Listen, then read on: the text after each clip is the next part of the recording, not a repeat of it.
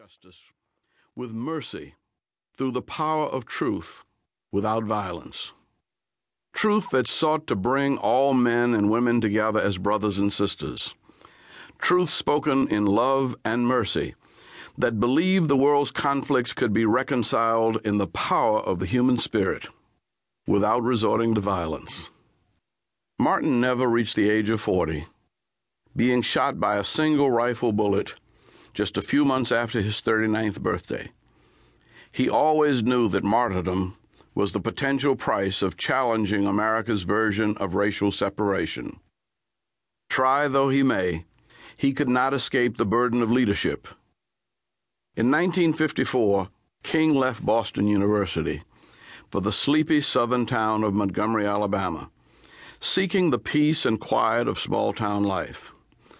While pastor of the relatively small but prominent Dexter Avenue Baptist Church, he hoped to have the time and freedom to complete his doctoral dissertation in philosophy of religion.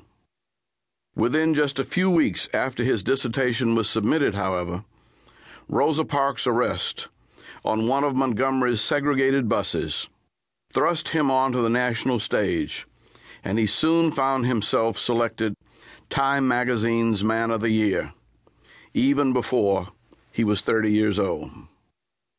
From that moment on, Martin came to symbolize and vocalize the hopes and aspirations of oppressed people all over the planet. The rich Negro spiritual, We Shall Overcome, became the nonviolent anthem of men and women the world over.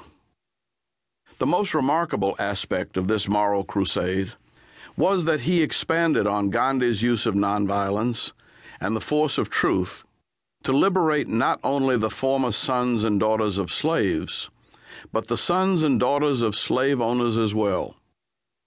The message, though essentially spiritual, was nevertheless powerfully political, causing governments to fall, wars to end, and the courts and Congress of the United States to radically expand the human rights vision of the United States Constitution to include the enforcement of new freedoms for the sons and daughters of former African slaves.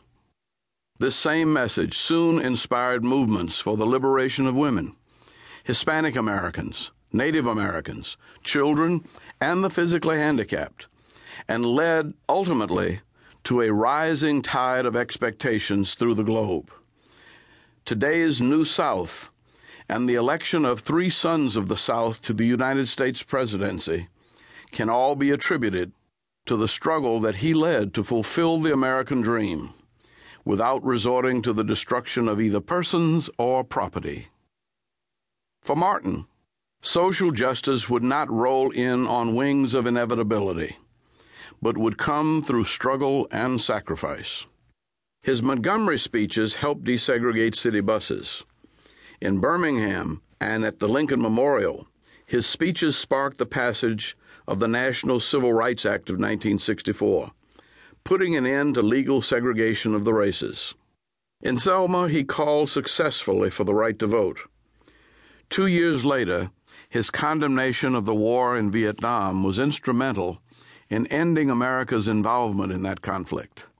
And in 1968, he was killed, working with sanitation workers in Memphis to put an end to their poverty which persisted even though they worked 40 to 50 hours a week. This program is a unique way to listen to and understand history from its primary sources. These speeches grew out of and helped to shape the moral challenges of the second half of the 20th century. This marvelous audio compilation of his words and witness were each tied to specific challenges of injustice. He never sought a confrontation with evil. He was essentially a husband, father, and pastor of the Baptist Church, as were his father and grandfather before him.